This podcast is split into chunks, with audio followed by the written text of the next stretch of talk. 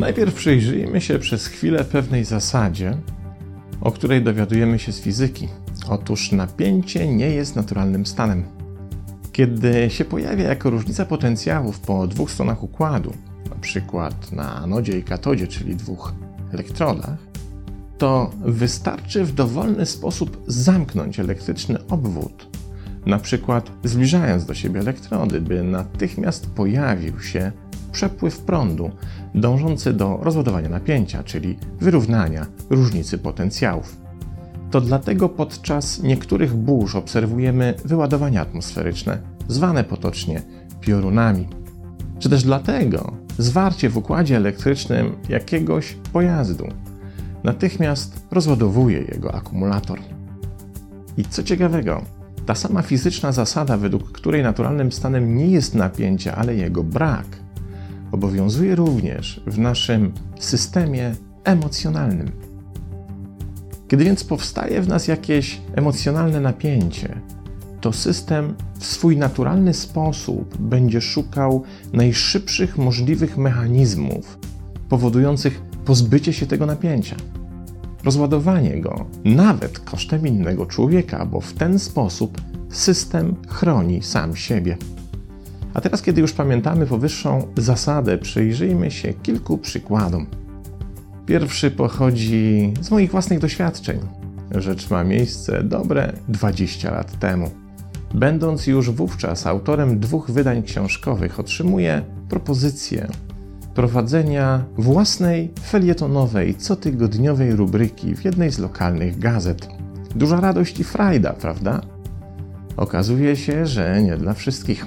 Otóż jeden z moich znajomych wieść o moim rozpoczęciu przygody z publikacją stałego copiątkowego tekstu na łamach kwituje mniej więcej następująco.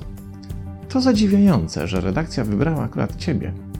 Ciekawe, czym się kierowali, bo przecież nie masz żadnego dziennikarskiego doświadczenia. Ten sam znajomy jeszcze kilkakrotnie reagował w podobny sposób na wszystkie te rzeczy, które dla mnie były w jakiś sposób ważne i które uznawałem za jakieś tam nawet najmniejsze sukcesy.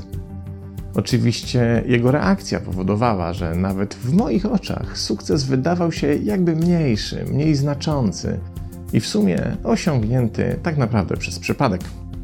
Do pewnego czasu myślałem, że może rzeczywiście trochę przesadzam, ciesząc się nadmiernie z rzeczy przypadkowych lub takich, na które tak naprawdę nie zasługiwałem.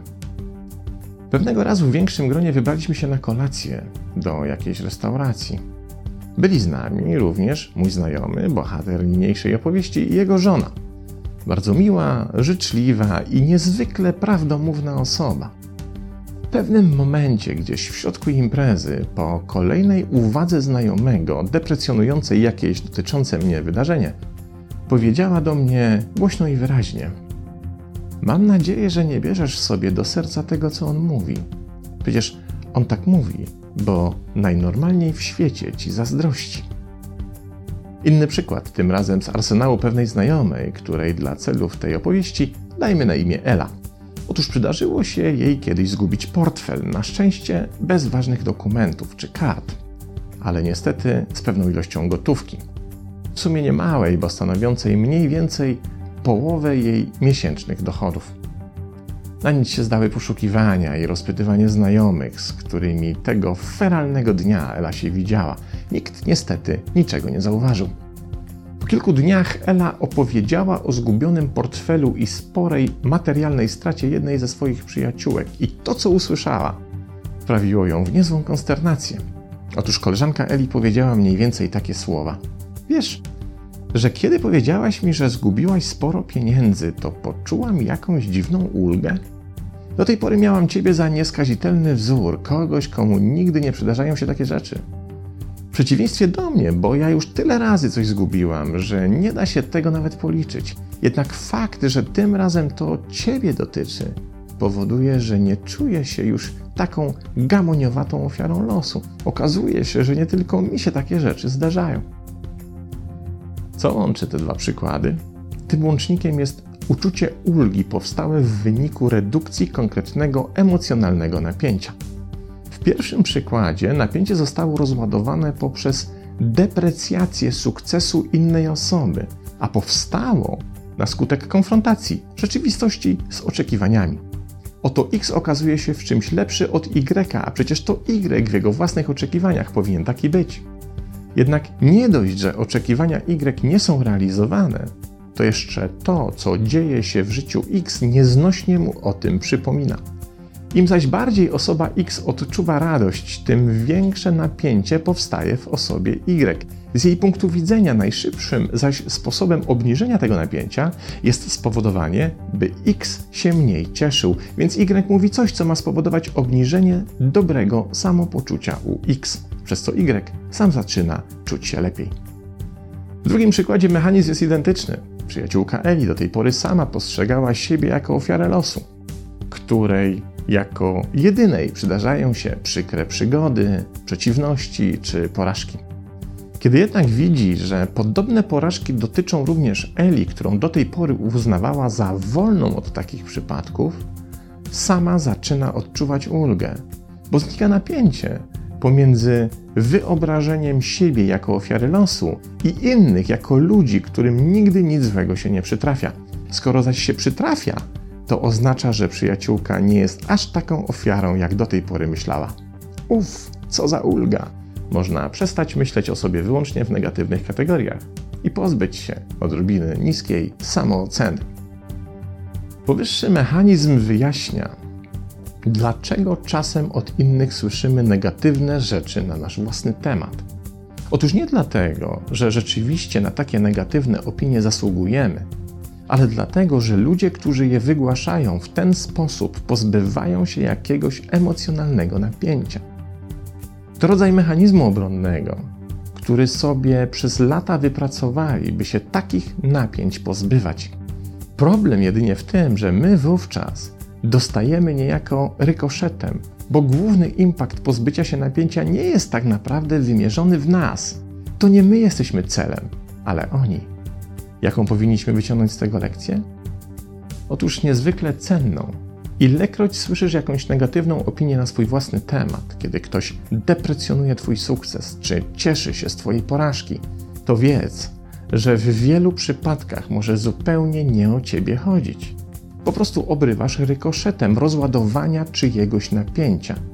To nie Ciebie dotyczy problem, jednak taka sytuacja w arcyciekawy sposób informuje nas o tym, że ktoś, kto się do nas w taki właśnie sposób zwraca, tak naprawdę nie może sobie poradzić z jakimś własnym napięciem.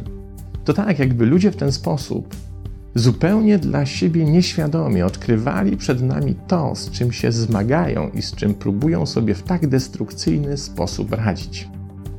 To uczucie ulgi tylko z pozoru przynosi korzyść osobie, która deprecjonując czyjś sukces lub uwypuklając porażkę, pozbywa się własnego napięcia. Pomijając oczywisty fakt przelewania na kogoś swojej negatywnej energii, ci ludzie w ten sposób karmią swoją reaktywność i jednocześnie blokują możliwości proaktywne. Żeby wyjaśnić ten system, musimy się przyjrzeć tym dwóm postawom, o których szeroko rozpisywał się w jednej ze swoich książek Stephen Covey. Wyróżnia on dwa rodzaje postaw: proaktywną i reaktywną. Ta pierwsza przyporządkowuje bodźce wartościom, zaś druga wartości bodźcom. Innymi słowy, w pierwszej postawie ludzie kierują się światem wewnętrznych wartości i w przypadku pojawienia się zewnętrznego bodźca nie pozwalają na to, by emocje powstałe na jego skutek przejmowały inicjatywę. Druga postawa, zwana reaktywną, działa dokładnie odwrotnie. Kiedy pojawia się bodziec, to w jego efekcie dopiero powstaje określona wartość. W pierwszej postawie ktoś bierze odpowiedzialność za to, co go spotyka i tak reguluje aktywność, by wychodzić z inicjatywą. W drugiej ktoś zrzuca odpowiedzialność na zewnątrz i działa jedynie wówczas, kiedy pojawi się odpowiedni bodziec. Pierwszą postawę moglibyśmy nazwać czynną, drugą zaś bierną. Pierwsza działa sama z siebie, druga czeka na sygnał, by działać. Dlaczego przywołuję teorię postaw Coweya właśnie w tym miejscu? Ponieważ wspomniane wyżej uczucie ulgi powstałe na skutek rozładowania napięcia emocjonalnego powoduje jednoczesne poczucie zwolnienia z dalszych działań. Pokażmy to na tych samych wspomnianych wcześniej przykładach.